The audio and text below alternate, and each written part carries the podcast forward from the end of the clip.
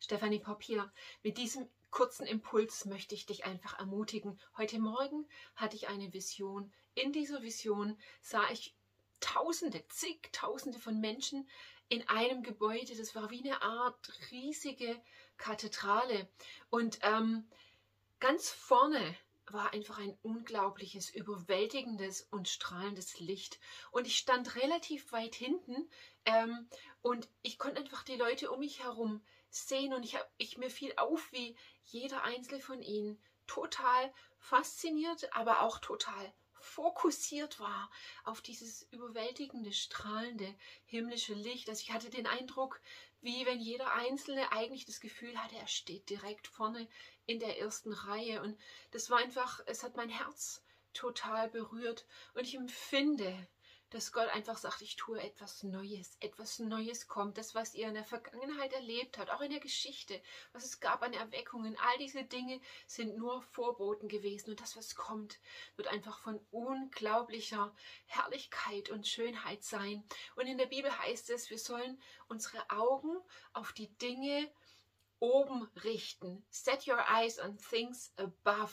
Ja, und dieser Ruf einfach des Himmels, dass wir unsere Augen auf ihn richten, unsere Augen auf Jesus gerichtet halten, heißt es an anderer Stelle. Und ich glaube, dass es die Strategie ist für eine Zeit wie diese, unsere Augen zu versuchen, konstant auf Jesus gerichtet zu halten, immer wieder, immer wieder, immer wieder zu verstehen, dass hier und jetzt so herausfordernd es sein mag. Es ist weder das Ende, noch wird es immer so sein, sondern Gott hat einen Plan und unsere Aufgabe ist es einfach, nach ihm Ausschau zu halten in dem allem. Und vielleicht sagst du ganz konkret, ich weiß oft gar nicht, was ich beten soll, ich weiß nicht, was ich tun kann. Kann ich denn überhaupt etwas tun?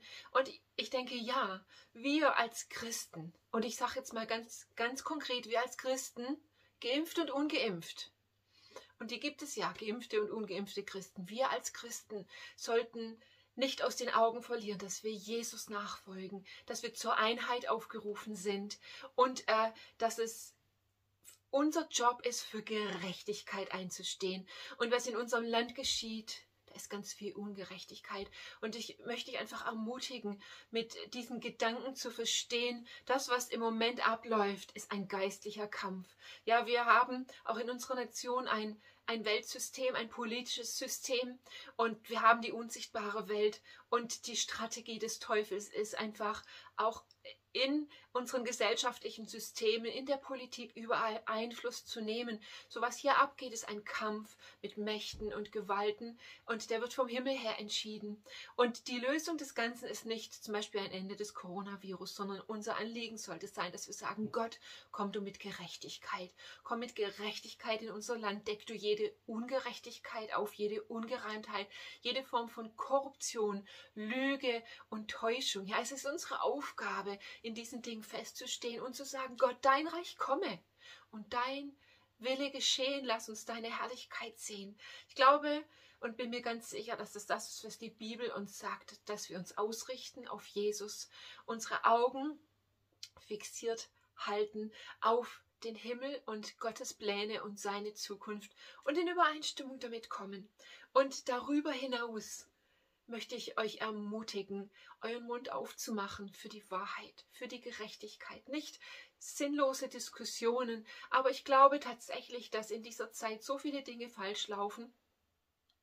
Und es ist so einfach, ich sag mal, unterhalb des Radars zu laufen, sich möglichst bedeckt zu halten und um des lieben Friedens willen nichts zu sagen. Aber ich glaube, dass auch von uns Christen ein Schrei nach Gerechtigkeit ausgehen muss, auch in Richtung Politik zu sagen, es ist nicht recht, was hier geschieht. Es ist nicht recht, dass ungeimpfte Menschen diskriminiert, ausgegrenzt, belangt werden. Es ist nicht recht, was in diesem Land geschieht. Da muss Gerechtigkeit her. Und ich denke, das eine ist zu verstehen, okay, Gott, wir brauchen dich.